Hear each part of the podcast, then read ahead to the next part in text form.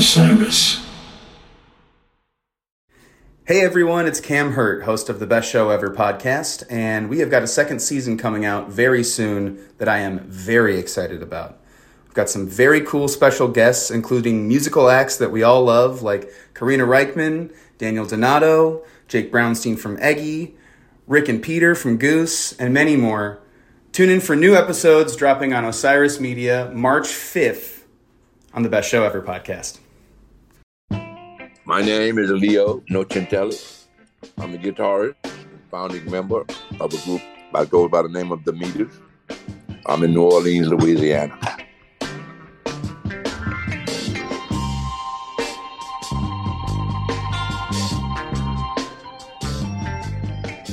Now, for folks who uh, don't know who the meters are, um, and everyone should know who the meters are, many people have heard stuff like Sissy Strut sampled in hip hop songs for generations. Um, but, you know, it's almost like the house band of New Orleans. I mean, I know that's kind of a slogan, but in a way, the meters symbolize, I think, this confluence yeah. of uh, New Orleans sound. You have the funk, you have the the brass, but it's also rock and roll, soul, and what you brought out of this band into your solo record, uh, another side, is the American roots music, the backbone. Uh, you know.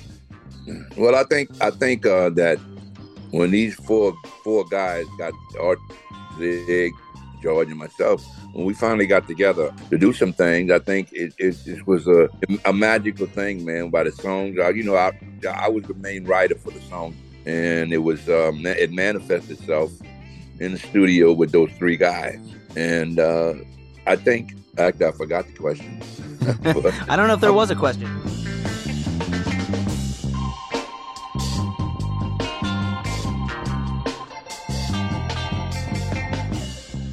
Hmm. Do I still have to do an intro, or can I just let that funk play out for the rest of the podcast? Well, I guess I'll do it anyway. My name is Zach Lupetin, your humble audio spirit guide. This is the show on the road. Thank you for listening. And as you just heard, we're going to be going on a journey with the amazing Leo Nocentelli, who many of you may not have heard of until this day. In fact, I've listened to the meters my whole life. I never knew who was behind the groove. And that's my job, to dive a little deeper into how the greatest music of all time was really made. Now, Leo and I have never met in person, but I think somehow we're kindred spirits because we love folk music and funk music and think they should get married and have a baby. And that's honestly what I'm trying to do with my band Dust Bowl Revival in creating a new music festival called the Paramount Ranch Sonic Boom. It's in LA, October 15th. We're bringing Rebirth Brass Band from New Orleans to play with us. It's going to be magical. Please buy a ticket and we'll see you there. Okay, without further ado, here's Leo Nocentelli of The Meters.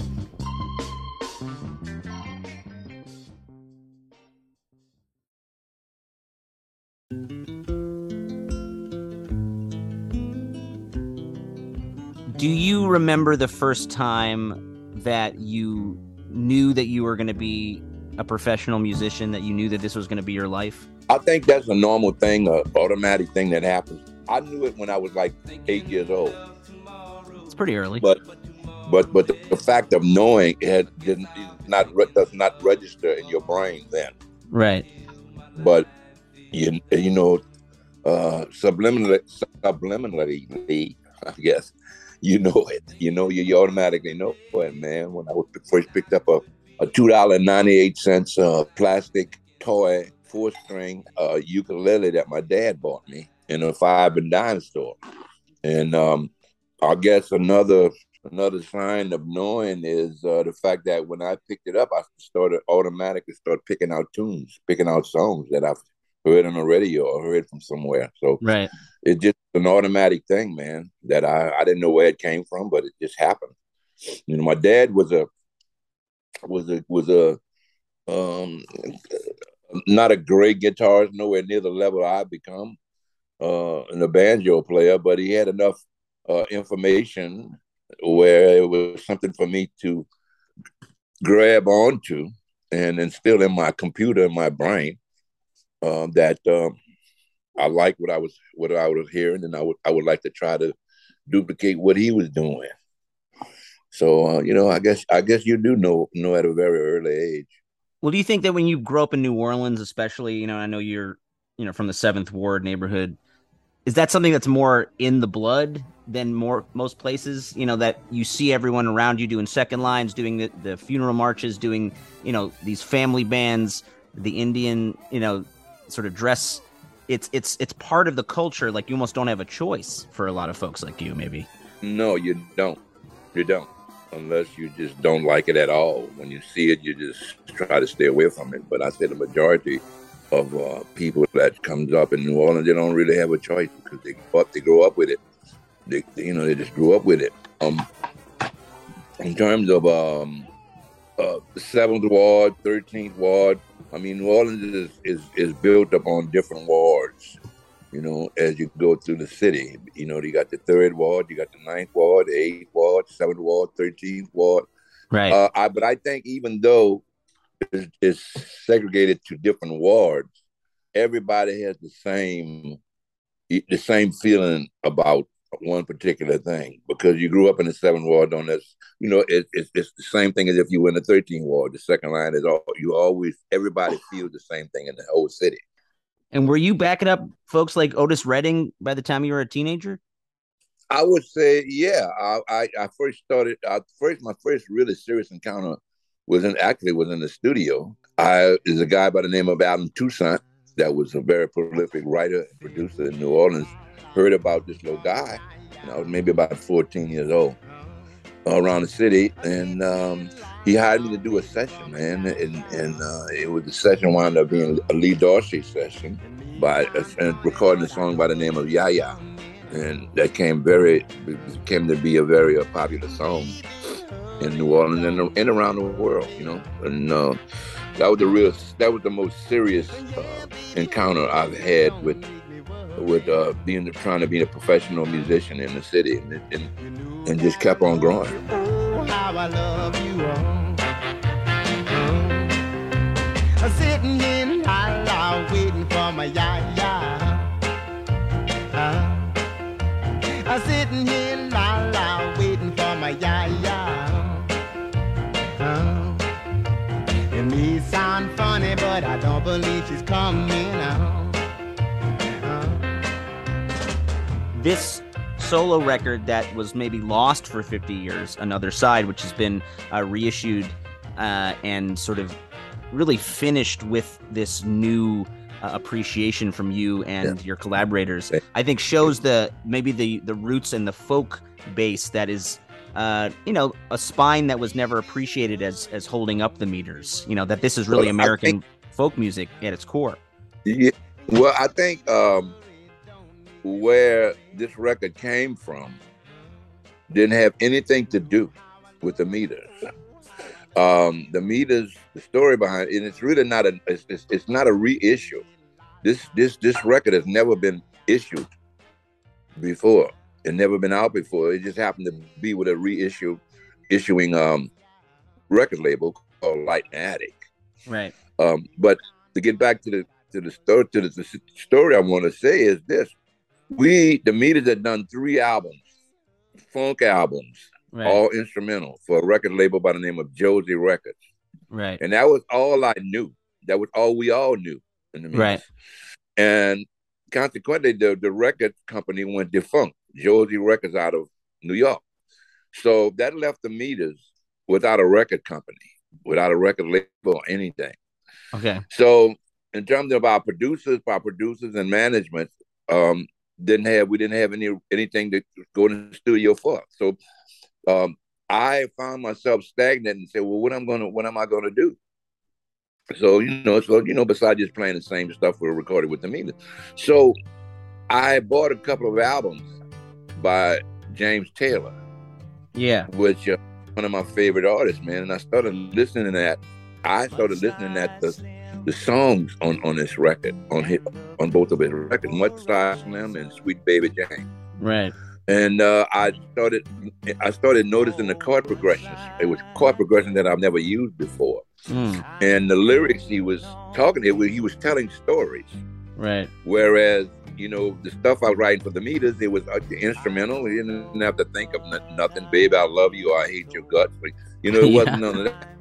You know, so I said, I, I like what this guy is saying, and um, so I started writing writing songs accordingly to what I was hearing, that acoustic sound of of, of, of his records, and um, in my own way, and, and implementing my own. Uh, my own uh, feelings about what I want, how what I want to say, and and and how I want to play. So I went in the studio, man. I wrote ten songs and went in the studio with that, uh, and recorded ten songs like that, all acoustic. Uh, and and um, I used some of the guys. Actually, I used some of the guys in the meters to play it uh, along with me.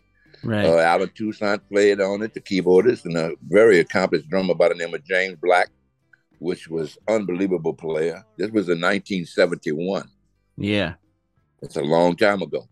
so I, I this this particular record, the, the the spiritual phenomenon phenomenon about this thing is that um, it's it's really an unfinished product. It's really unfinished, man.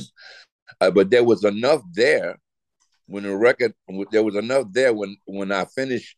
When I when when I when when when when, the Meters got a rec finally got a record deal from Warner Brothers, we did about uh, five albums with Warner's. I literally stopped that project, the, the, the other side project. I stopped, man. I stopped right. producing. I stopped working on it. And the last thing I remember, and since 1971, is I told the engineer Cosmo, I said, "Look, make me a copy of it, and uh, let me go home and listen to it and see if I like it. That was it. it yeah. Was un- so far as I was concerned, it is was unfinished. So I completely forgot about it for all for, for decades, as the story goes. And uh, it went it went through as I was writing stuff for the meters with the new record label, Warner's. It didn't exist no more in my mind. Right. So you know, it, and then after after Katrina happened, uh, everything the Sea-Saint studio where it was stored, it, it was in under ten foot feet of water. So I'm I just felt like it was it was didn't even exist. Even the, even the the the copy I had didn't exist. Wow. Um. So it went went on for decades and decades and decades, man. And me not even thinking about this record. So then a guy got a call from a guy by the name Mike uh, Mike Nishita, I think Mike Nishita. He's he's associated with the Beastie Beastie Boys, who was who was sampled uh, some of the meters. Yeah, he told me he said he had a he had a, a, a tape for me, and he started rattling off the songs, and I said, "Whoa!" I said, "You got that tape? This was like fifty some years ago." Yeah. So what happened was the tape was in the storage compartment in, in, in Los Angeles for about maybe 20 years or more. God bless. Just sitting there. And and um, the people who had the storage compartment lost it and it got foreclosed on.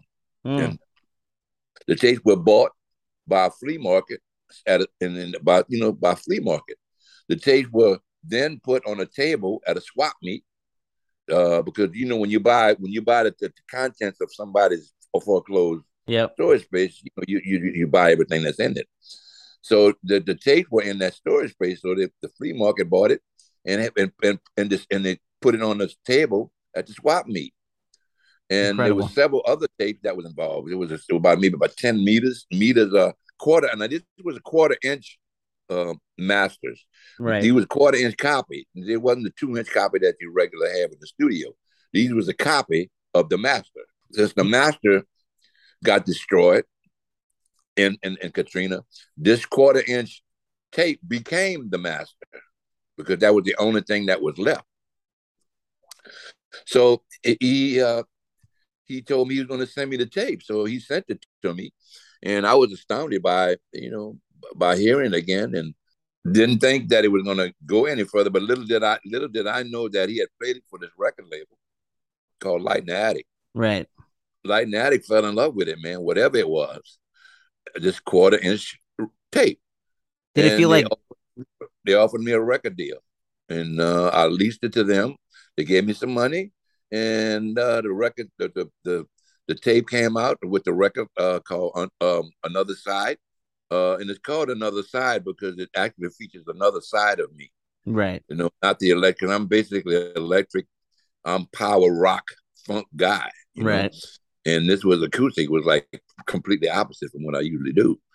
So I called it Another Side. And um, so the record came out in November 19th of this year. And um, right now they can't keep the records in the record stores for people wanting to want, wanting it. A 50 year old record, which I consider is a perfect oxymoron. It's a brand new, it's timeless, 50 year old record, man. That's that's a hit. That's a hit record, and that's you know that's the story and the miraculous story behind uh yeah, behind it's amazing. This, what it is today.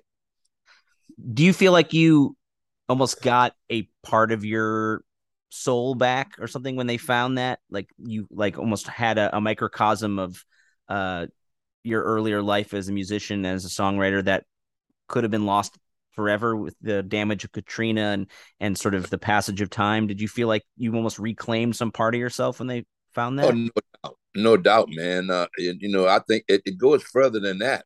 Uh, it's a certain spirituality about what happened. yeah What happened with this record, and to me, to me, um, it's you know, it's up, it's up for a Grammy. You know, in the historical uh sector, the historical uh, category. right What's happening to me, um, is not of this earth, man. mm-hmm I'm pinching myself. It's it's spiritual. It's I can't think about it but a spiritual spiritual uh, phenomenon, man.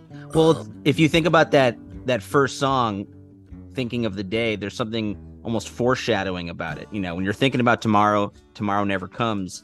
Uh, Yeah. Thinking about tomorrow until my day is done. You know, it's almost like you are singing into the future back in 1972, uh, hoping that this song, that this part of you will be heard, and it's never going to have the chance to be heard until now.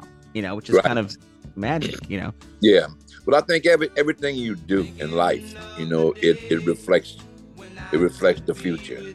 You know, you don't know it. We don't know it. Right. We're doing it, but the future is the present. Right now, as we speaking, this what we're doing now is going to reflect in the future. Sitting and waiting for the glorious day when I could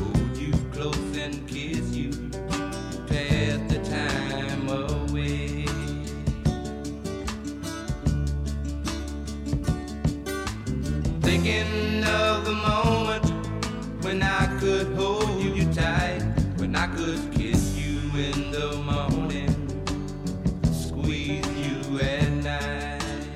Well, you have my vote. I think I think it's about uh, connecting the generations too, like that you have hip hop producers and collectors appreciating this and saving it and bringing it back. I think is what's so important. You know, I think um, when I hear uh, a song like Riverfront, I can hear the groove that the meters had mastered so well underneath it, but it's unmistakably your storytelling, right? And that's what's new Yeah. in this record Yeah. is that you're telling about these dock workers, about the New Orleans sort of working class, um, you know, stories that maybe get lost in some of the funk stuff that is more Well- just about the groove and well, not, not not to cut not to cut you off, but I got that idea, um, the riverfront from a guy by the name of Aaron Neville. Aaron, you know, we all grew up together, uptown. We all we all kind of grew up together, man. And and Aaron, I remember Aaron working on the riverfront. He was Mhm. carry he used to carry bananas from from the boats, you Mm. know, from the cargo. So when I thought about that song, I was thinking about Aaron. Um, Yeah, what he was doing. I mean, he didn't quite. Well, he was. It wasn't as quite profound in in all the little things that's that's written in the song. But when I thought about a guy working on a riverfront, I just extrapolated more than carrying bananas, which he did, and that's what I. That's why I got the idea from him working on the riverfront. Aaron never working on the riverfront. Yet it seems so far. Working on a river front ain't easy, but it's gonna have to do. It's gonna have to do. yeah. It reminds me of uh, my great grandfather, who I never met. You know, he died in an accident as a uh, longshoremen in New York City, and uh, you know a lot of those stories never get told. You know, they sort of get lost. Um, Yeah. and um, And a lot of people, a lot of people don't know the experience yeah. of, of what goes down when you're working on a riverfront. You know. Well, don't- also during this last, uh, you know, crazy pandemic years, the supply chain breakdown in the port here in LA and Long Beach, like, you know, that really is how a lot of this country gets the things that they try to bring into their home. They, they buy Oh, yeah. online. Like, You can't buy anything without these dock workers actually getting it off the boats, getting it out of the shipping containers, getting them into trucks. You know, there's a whole system in place that if a couple people don't show up because they're sick or they're, you know, they can't do it, the whole Yeah. system falls apart. You know, just kind yeah, of crazy. one of the one of the parts in the lyrics because it, people don't know that it what it went through before it wind before they wind up seeing it on the counter and going buying it at the store right. and paying for it at the counter. It says because it all came here through through cargo and and and, and trains and and freight and, and freight. Uh, they have to be, have to, all that stuff has to be loaded. And um, there's a, there's a lyric said, uh, "Shall I get my lunch at lunchtime?" Right. thinking about where I've been. The whistle blows, there I go, back to work again. Then it says, um, I get my, um, uh, uh, the whistle blows in the evening, just about half past six. Mm-hmm. I'm thinking about that broken cargo hatch that I forgot to fix. I guess I'll fix it tomorrow because tomorrow is another day. Still looking forward to Friday because that's when I get my pay. They have that meant that they had to go into that cargo that was broken and Mm. fix it because that's where all the food and everything came through that that that particular cargo hatch, Right. and you have to fix it. That winds up on everybody's food table. Well, I think as you know, working musicians, you know, a lot of folks do not appreciate musicians and songwriters as part of the working class in this country, part of the the people that go to work and create something that everyone needs desperately. You know, uh, that song "Getting Nowhere," which has this really cool driving guitar beat. Um, you know, you could see the frustration that you had as a songwriter, even back in the '70s, of not Right. being able to be sort of appreciated or, or compensated. I know a lot of you guys get screwed out of royalties. It's it's so hard to know uh, when you decide that I can't make this my life work anymore. You know, like I have a, a young daughter now. She's six, seven months old. Um, you know, I tour with my band Dust Bowl Revival as much as I can, but it it's th- this push and pull of like, when is it actually going to be Yeah. enough? And it's never really enough right now. No, you know, never. you're getting nowhere. It feels that- like, even though Yeah. you're loving It- it. that you yeah it's funny that you mentioned that song because uh that's what those songs got the three songs on that on that record that i've heard fans of mine and people in bands they're playing it live on their gigs. Yeah. already and it, and it's like really made like reaching high. It's it's all about you know it's all about you in the same business as is is this guy or this Uh-huh. girl or this lady and they they seem to prosper. They seem to be prospering but, but you're not and because some of the lyrics reflect it they're reaching high but not getting nowhere Right. i must have gotten on the wrong cloud Uh-huh. watching people fly right on by me. I must have gotten lost in the crowd. That means that, hey, how could this person have a hit record and and I don't, and I don't have it. So it's you know it, it has this frustration, but and like like you said, it's, it's something you have to uh, love. I've been in it for sixty years, so if you don't love something and have a passion about it, Right. there's no way you there's no way you're gonna do this for all this time and not have that kind of strong Tell passion. me what to do,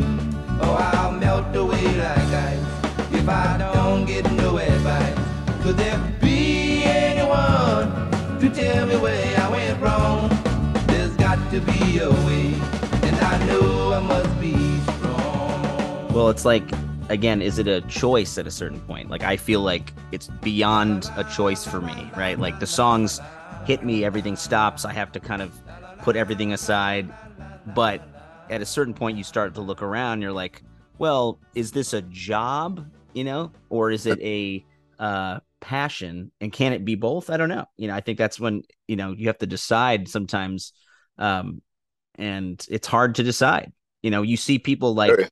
Yeah. um, you know, you played with a lot of the meters folks in Dr. John's hit record. hmm Yeah. Well, it's a passion uh, to me to look at it as work, and it might be the same in your case, to look at it as work and, and to make a decision to to uh keep, how when does it stop? Right. Should I keep going or when do I make when do I decide to stop? That's where the passion is the common denominator. Yeah. You have to look at and say, well, that pa- when that passion hits hits you, that's never going to leave. That's when you know. You know, if the passion lessens, then Mhm. it's time to get out. Yeah. But if the passion is still strong, you're going to keep on going, regardless if you got ten children. Yeah. Regardless of what, you're going to try your best to keep going. And some things happen in your life that um that it, the passion the passion less lessons. Like me, like right now, I don't I don't have the passion that I had years ago. Yeah. The the passion has subsided, and I think it's because um not because of the music or I'm not you know playing the music I want to play, but the more that it's, it's the deterioration of the business. Yeah. This is a, a brutal, brutal business, and I when I'm on the air and I can't speak but the truth. This business of music is very brutal, and for anybody that wants that that's trying to think about getting into it, there's there's ways to defeat the brutality, and that's through education, of knowing what this business is about. It's not all about getting on the stage and playing and having fun and having everybody clapping. It's not all about that. Because the longer you the longer you do it, um, the brutality is still there. And it's it's it's a it's a rough business, man. And and I've I've lost uh, I think I've lost passion for it because of that. Right. I do what I do, and I I do it well. I haven't slacked up. I haven't lost anything. Uh, I guess that's through the God given talent that I still have, right. and at my age. But that doesn't dismiss what I have to deal with the peripheral brutality that's in this stinky business. yeah. you know? Well, getting getting back to uh, you know, you playing on such, you know, legendary albums like Dr. John's Right Place, Wrong Time, you know, that is an album that sort of lifted a guy like Dr. John, which was, you know, he was a part of the New Orleans roots funk scene. You know, he could have just sort of been another guy playing his piano in a dark room, and all of a sudden, that record is a pop hit, right? Yeah. And it's still being played on classic rock radio to this day. You know, does it feel weird hearing that still be a you know a part of the culture, or uh, you know, is it gratifying to hear you playing on that? Oh, oh, well, yeah, of course. When I hear it, I, I'm, I'm elated that it's playing, and I'm proud of it. You know, and I'm proud of what I did, you know, on, with it, and um, and the success that it gave Dr. John and and the meters actually. Trying to keep hung up in my mind. Just got to give myself a good talking to this time. You know, with the right, Dr. John, the pieces came all came together uh, for that record to become recognizable and recognized. You know, all the pieces came together, man. Everything has to come together. It had the right people believing in Dr. John that he could do it. He happened to have the right songs that he wrote. Yeah, He happened to have the right producer, Allen Toussaint, yeah, to produce it. And lastly, he had the right musicians, the meters. yeah, So when all of those things, all you have all of those components, man, it can't help but come out great. It can't help but come out with sounded like something that people would want to hear. And I think that's what happened. All the people came together, man.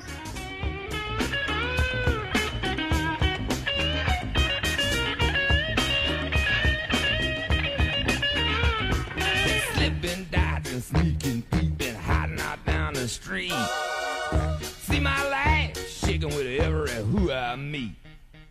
I mean, I think what is interesting about this uh, another side record is that it shows again the connection between folk music, roots music, and the New Orleans funk soul Yeah. sound, right? That they're not totally separate worlds, that they No. actually can be and should be connected more often. That's what I love most about Bill Withers, you know, first few records is that, you know, he's playing an acoustic guitar, but he's got Booker T and the MGs as his backup band. It's like the perfect marriage of American music. It just like doesn't happen that often. Right. yeah, yeah. Well, you know, um, I think that's a good, a good, um, a good description, a good comparison. You know, uh, Bill Withers, is, he's, um, um, he's one of those kind of guys, man. And and when he, you know, I just, I just so happened to know knew him briefly, but Mm. I, more importantly, Terry, I knew the players that he used to record those songs. right.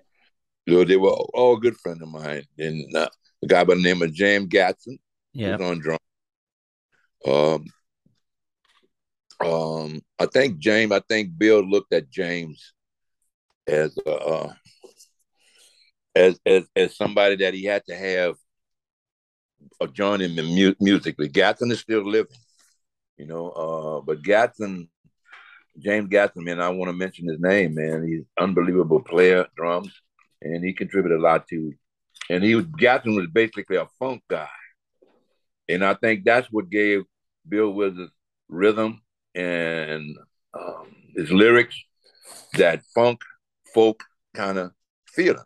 Right. Sometimes it all, it sometimes it always only takes one one person to do that, you know. And uh, I think that's what happened with um, with um, you know with with with with, with my record, you know, on the other side, you know, because I'm I'm playing acoustic, but I got some great players on there.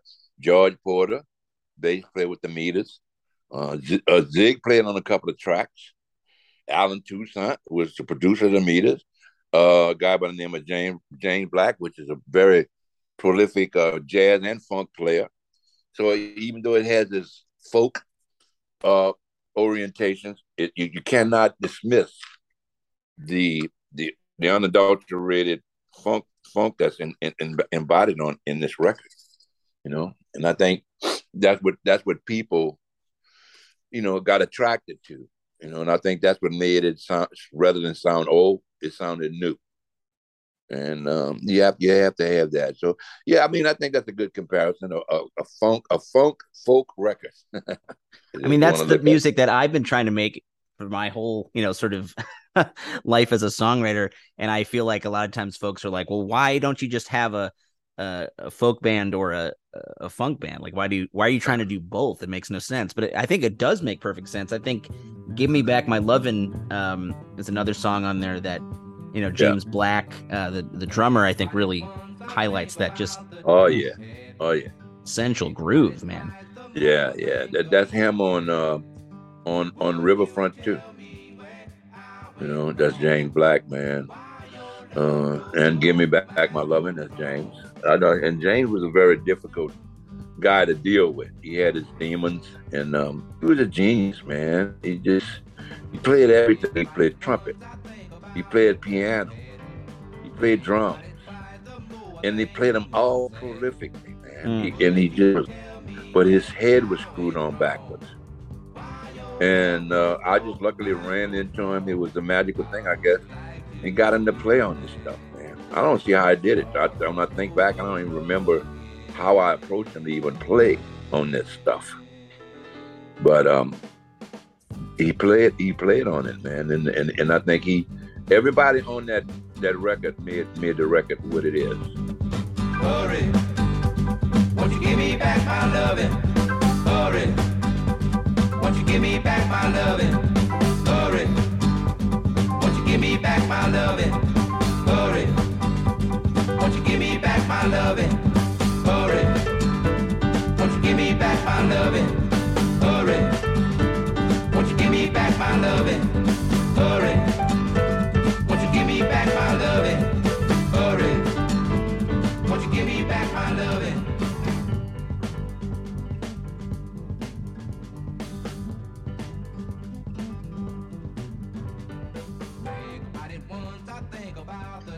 Do you feel like at your uh, advanced, uh, beautiful age that playing live um, means something different than when you were a young man? Like, does it feel physically different, or is it just the same adrenaline hitting you when you get up there? No, no doubt. I mean, as the years go by, you know, you, you play with more more adrenaline. I feel it. I feel it more now uh, than when I was, you know, when I was younger.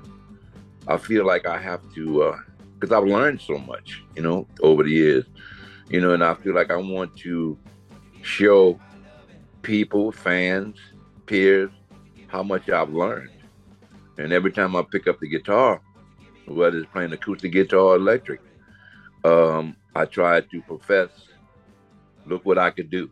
You know, I could do this now. I could do more of this now because I'm older. I guess you might call it showing off, so to speak. Yeah. You know, but but in, in in a good way. You know, I want just want to show what I could do, and I think that that um, it has that it has for me now has that effect. Um, that even though I've been around a long time, look what I still could do. I still could do this, and I still could do that. So that's always challenging to do. When you see yourself, um, you know, maybe looking down from another dimension, you know, you're not going to be around forever. Let's just say 50 years from now, and you you see young folks discovering uh your guitar work in the meters and and even stuff that you played you know when you were a young man with the supremes or uh you know otis redding it's like do you feel like um, there's a song or two that you wish could be sort of projected into the stars that you love more than almost any other song? Um, I don't know. I've played on so much, so many things, man. I, you know, I think, I think I will always think about the song "Sissy Strut" that I wrote. I yeah. think for the meters and how it originated, how it happened, and you know what it has become, what people think about it, how many times it's been used in movies, opening for the World Series, sampled. I think Sissy Strut will always be the premier um, song in my life that I contribute to. You know that I that I think about that I did. You know, the way it, the way it happened.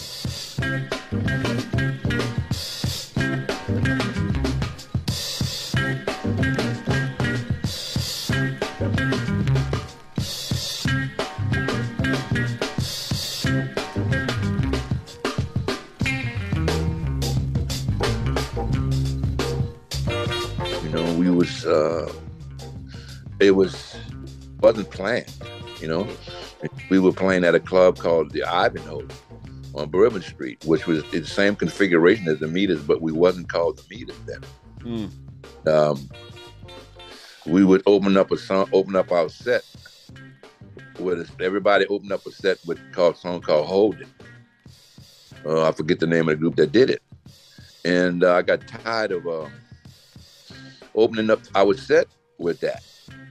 And so I introduced that. I introduced the melody that had been in my head for years. Uh, down, down, down, down. And I introduced it to George, Art, and Zig, the drummer. And um, we started opening up our sets with that song, with that melody. It wasn't even a name. And uh, you know, this guy comes in and plays down Toussaint, a prolific producer around town. Said, "Look, we want you guys to record, you know, record, record this, this, these, these stuff you, that you were doing." So we went in the studio and recorded recorded the song, and the song came out and sold about two hundred fifty thousand copies within within two weeks. That'll work. Yeah. So I think that song will always stick out in my mind. You know. My might not be one of my favorites, but it's uh, it's, a classic. it's definitely has this uh, has this meaning.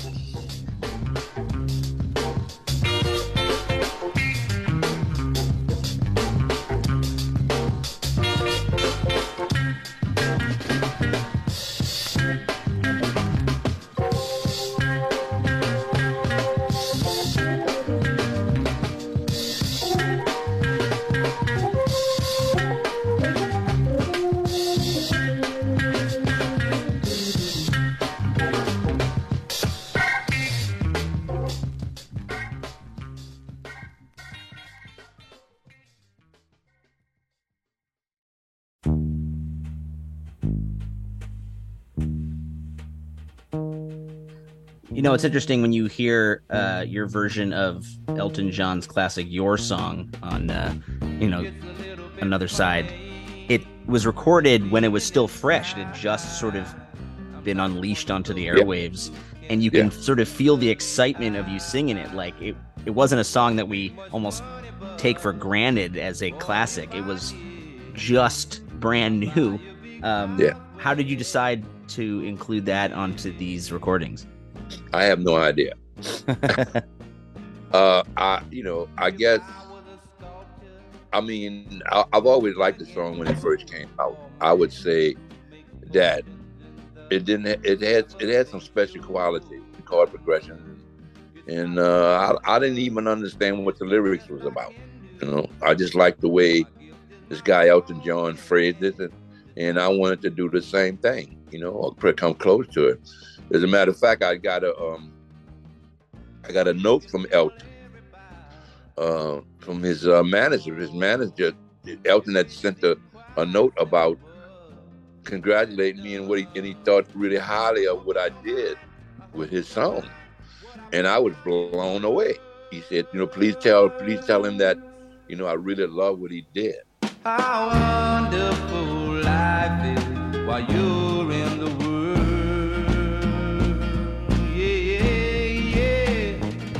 and that really floored me when uh, his management wrote the record label, wrote wrote the wrote the light the attic, and, and, and, Matt Sullivan is the name, and uh, Matt sent me the the, the the, the text that what Elton John sent to his management, and the management actually knew Matt Sullivan and said, "Listen, I want to send you this. You tell Leo this is what Elton said about what he did with, with his performance on on your song.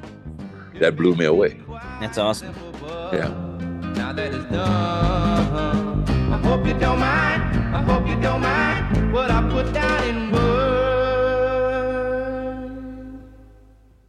If there's someone that you could bring back from the dead or that you could sort of astral project into the studio with you, um, who would you love to collaborate with? Oh wow, man, that's a hard question. That's a good one, but very, very difficult to answer. You know, um, I think um, this guy, I kind of patterned my my songwriting and my learning process of structuring songs, how they should be structured. You know, with the with the intro and the, and the verses and the bridges and stuff like that.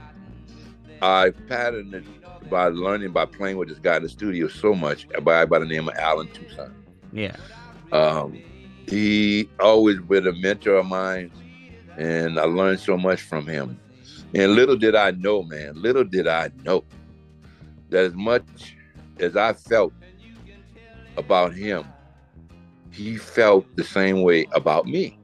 That's this beautiful. little old that he hired to the point where he wrote a song called Leo. Hmm.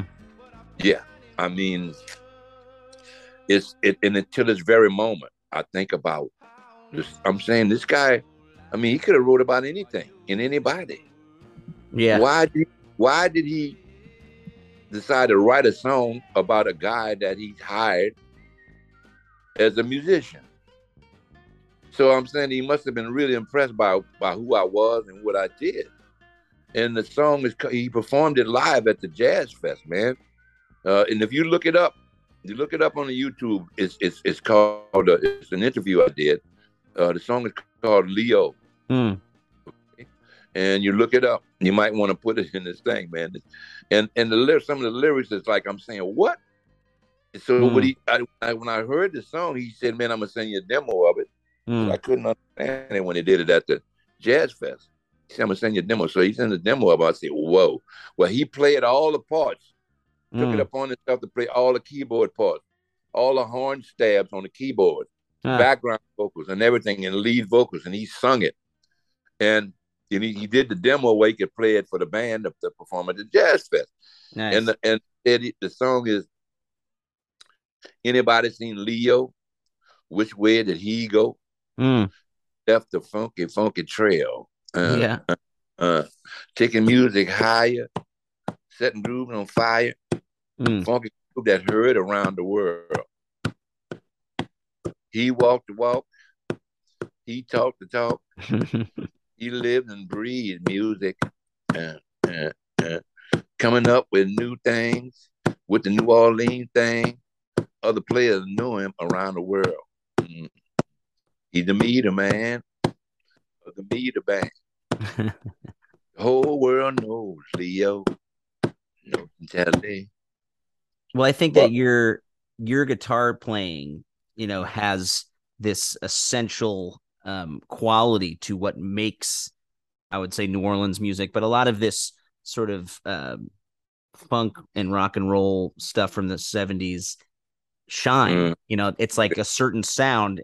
When you think back on uh, your guitar tone back then, you know, do you did you come up with a certain setting or a certain um you know, energy that you felt like this was my sound or did it just sort of evolve I don't think I don't think anybody who gets the kind of recognition that I've gotten um plans anything. mm-hmm. I think if you start planning things, it it it it fizzles out. uh-huh. Things happen now, it and it doesn't have no meaning to it. But I think when things happen on a natural scale, right it just you know, I'm just Leo. I'm not this person, I'm just Leo. Then it becomes unique. And I think the uniqueness brings out the special the the special part of what of what that is. Like you said, the sound is just unplanned. It's you know, it's something you try to dial up and you like that song, that sound, that sound. Mhm. You dial it amplifier, uh, and uh, you stick with it. And if you believe in that sound, that you feel good about it, then it manifests itself into who you are, and it becomes it becomes you. Mm. And I don't think you could plan nothing like that. Well, I'm a, I'm gonna buy a, a Fender a Fender guitar. I'm gonna buy a Strat. And I'm gonna buy a, a um, a Fender amp, and I'm gonna have this sound. You, Uh-huh. know, you can't plan that. what were you playing on hey pocky away like what was that guitar and amp do you remember That was man. That all of that stuff, all of the five albums we did was record was recorded with a, a guitar called a Starcaster. mm-hmm. That Starcaster is on the wall of the Hard Rock Cafe in New Orleans. mm. That nobody else played one. Nobody. I was the only one that played the Starcaster with any kind of recognition. Um, how did you get that guitar like what what was the story Hey, behind man, getting that Hey, another, another unpla- unplanned thing is a store called Werlein's. That's not there no more. It's, now the Palace Cafe. It's on Hmm. Canal Street. I saw this guitar on the wall, and it was black. I said, "Whoa!" Um, I, wow, and that's why I asked the guy. I said, "Man, uh, how much is this guitar here?" And it was a semi-hollow body guitar. mm-hmm. I said, "How much is this guitar?" And the guy said, 750 dollars. Believe it or not, back then Mm. and it's, you know it's like five six grand now. Uh, Right. But well, they don't make them anymore. Number one, um, yeah. So I bought it, and I just fell in love with it, man. And and um, that's all I've ever. That's all I used, Mm. you know, until, until you know, until I I started. You know, I I I, uh, I was living in Los Angeles, and um, I had it playing it up there too. And I got into some really money problems. I was broke and I needed the whole tell you the whole history behind it. I needed money really bad, you know, just to keep a roof over my head. right Um, there's a there's a store called Norm's Rare Guitars mm-hmm. in Los Angeles. You might know of it, yeah you know. So Norm was a good friend of mine, and he knew what I did with the meters and stuff, so he respected me. So I used to go up in there to get you know stuff, and so I needed money really bad. So Norm said, "Listen, man, said you ever want to sell a guitar? Let me let me know." I said, "Okay." So I went there with the guitar because I needed I needed money. Mm. I sold that Starcaster to Norm for four thousand dollars. Mm. Yeah, well, well, no, well, how much was it? Um, no, wait, I don't forget it. Might not. Yeah, I think it was. Yeah, about four grand, which I that was a lot of money back then. You know, Yeah. this was you know a lot of money back then, man. Four thousand. I thought I was like, whoa, I, I was rich. But what I didn't know was, um, they was aware of see the artifact that you see on the wall of the hard rock stuff like that. Everybody think those things were given to the Right. hard, but you know the hard rock bought them from these different artists, and and they you know they paid money for it. So but so I sold my Starcaster to Norm, and then Norm, who was educated up to that, got in contact with the Hard Rock Cafe, and and sold it to them for three probably twice three times as much. You ever want to get it back?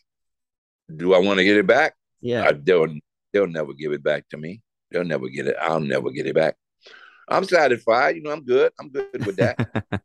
I'm good with that, man. Uh, you know, they, you know, it's it's serving its purpose. I never understood why, you know, guitar players if you love a guitar that you write write on that you perform with, why would you want a bunch of guitars, right?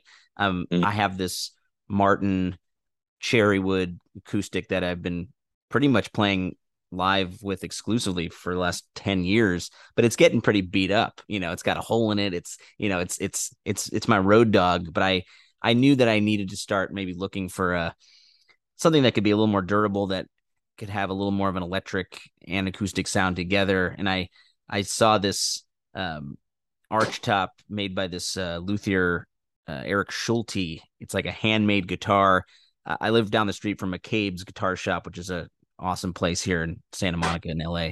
And I have to like fall in love with a guitar. It's like a romance, you know. Uh, And I only buy I've only bought a couple guitars my whole life. I have this 1950 uh, Gibson archtop that I play mostly at home and write on, but I don't really want to bring it out. And so this one Yeah. I, I just finally bought. I, I kept going in there over and over again, uh, and they were like, "Bro, you got to like make a decision. I think it's it's calling to you." you know, and I felt it. I, I felt the guitar calling to me in a weird sp- sort of spiritual way. Um, and I brought my little daughter in there and I played the guitar for her and she was like smiling her ass off the whole time. And I was like, all right, I got to bring this baby home. the baby Yeah, and the guitar. I have, I have, I have about oh man, thirty some guitars. Yeah. Matter of fact, looking at, I got them all lined up on on uh, in, in, in stands, and I look at them every day. Yeah. I I only use a couple of them, Yeah. but just to have them, it's like my baby. They become your babies. Yeah. They be- actually become your babies, man. Well, I think So, what's interesting is that your guitar playing has been sort of threading throughout a lot of American music that people may not even realize, right? So you can't really imagine someone playing, you know, with Etta James, but also touring with Jimmy Buffett, right? That's like, how could that be possible?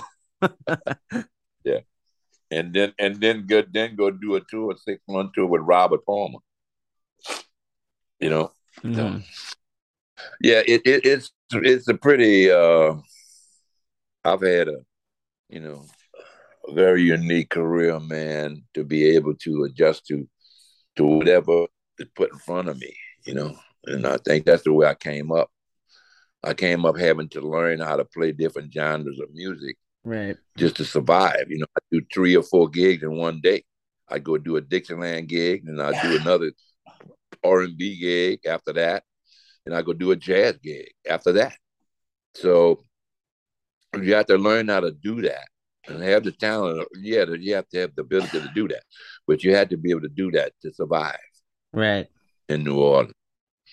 You know, because the gigs wouldn't, you know, the gigs wouldn't play back then. The gigs wouldn't pay, but like you get a you get a gig that pay you twenty dollars Right. for all night, paying you twenty. That was a lot of money, man. Yeah. So you do about two or three of them gi- gigs a day in a twenty four hour period. You got what sixty dollars. That was that was that would pay that paid the rent Yeah. and more. You know, and nowhere near that today. You know, you and uh, boy, don't talk about you. They used to call it cents. Say, man, I got a ten cent gig. Yeah. I played gigs coming up for ten dollars, Right. but it still was money. It still was that was a lot of money then. Right. You know, um, when gas when gas cost you thirty cents a gallon. Yep. You know, um, so I say, yeah, I say, how, how much the gig paying, man? They say, oh, 30 cents. I said, a 30 cent gig? What? Ah, that was like making a thousand dollars a day. Let's uh let's take us out uh, with uh the really beautiful uh love song Oh. you have on here. You've become a habit. I think folks, you know, who don't know your work um really should because I think you are a backbone of what American music really is in uh and again, I think the the combination of soul music, folk music, roots, funk, rock and roll, that's what makes uh I think our music in this country so timeless and so needed everywhere right? It's the it's the the soul that's in all of it. And um what you created in another side i think is my favorite thing which is bringing the storytelling of folk music with this groovy funk backbeat and i love what you you know that, that this is finally into the world now you know it's it's Yeah. it's needed But yeah, the comment on on before we leave, Yeah. comment on you become a habit. You know, quite frankly, I, I got that I got that idea. There's a movie, just where the where the public would know. Uh-huh. I got there's a movie called Irma La Douce, and it came out years ago. It starred Jack Lemmon and Shirley MacLaine. yep And when the movie came out, I fell in love with that music, that movie as a kid. And uh, Shirley MacLaine was a lady of the street, and but they couldn't they couldn't profess that in the movie because it was you know everybody it was all age movie, and Jack Lemmon was a train conductor. Mm. and he, he- they, they wound up befriending each other and and they wound up being together all the time. And he just like couldn't help but being around her but it wasn't in a in a sexual way because he couldn't show that on on on a tv i mean on a movie. But i did. I took it another step further. Mm. you know Shirley MacLaine was a was a prostitute right she was a lady of the night. And this guy, who, who was John Lemmon, was a guy that just he had relationships with her and he fell in love with, and her name was Fancy.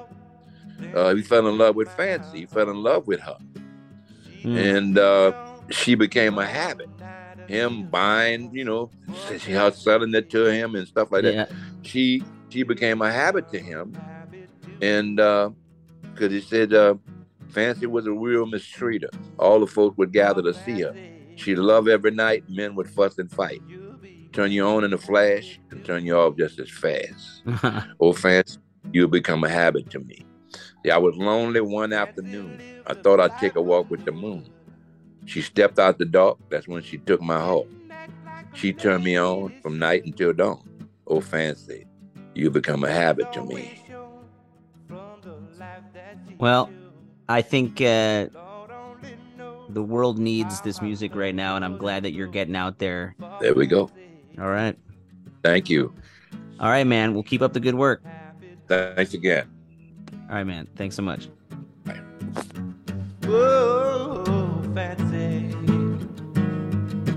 You become a habit to me.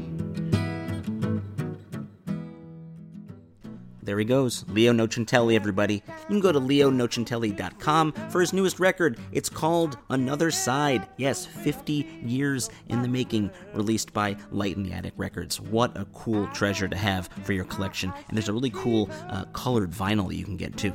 If you know me at all, you know that I love the music of New Orleans so much. And uh, our music festival, the Paramount Ranch Sonic Boom, which Dust Bowl Revival is hosting October 15th in LA, will feature Grammy winners Rebirth Brass Band, direct from NOLA. As always, the show on the road is written, produced, and edited by yours truly, Zach Lupetin, and we are part of the BGS Podcast Network. Stay safe, buy a festival ticket if you can, and we'll see you on the trail. Well, fancy,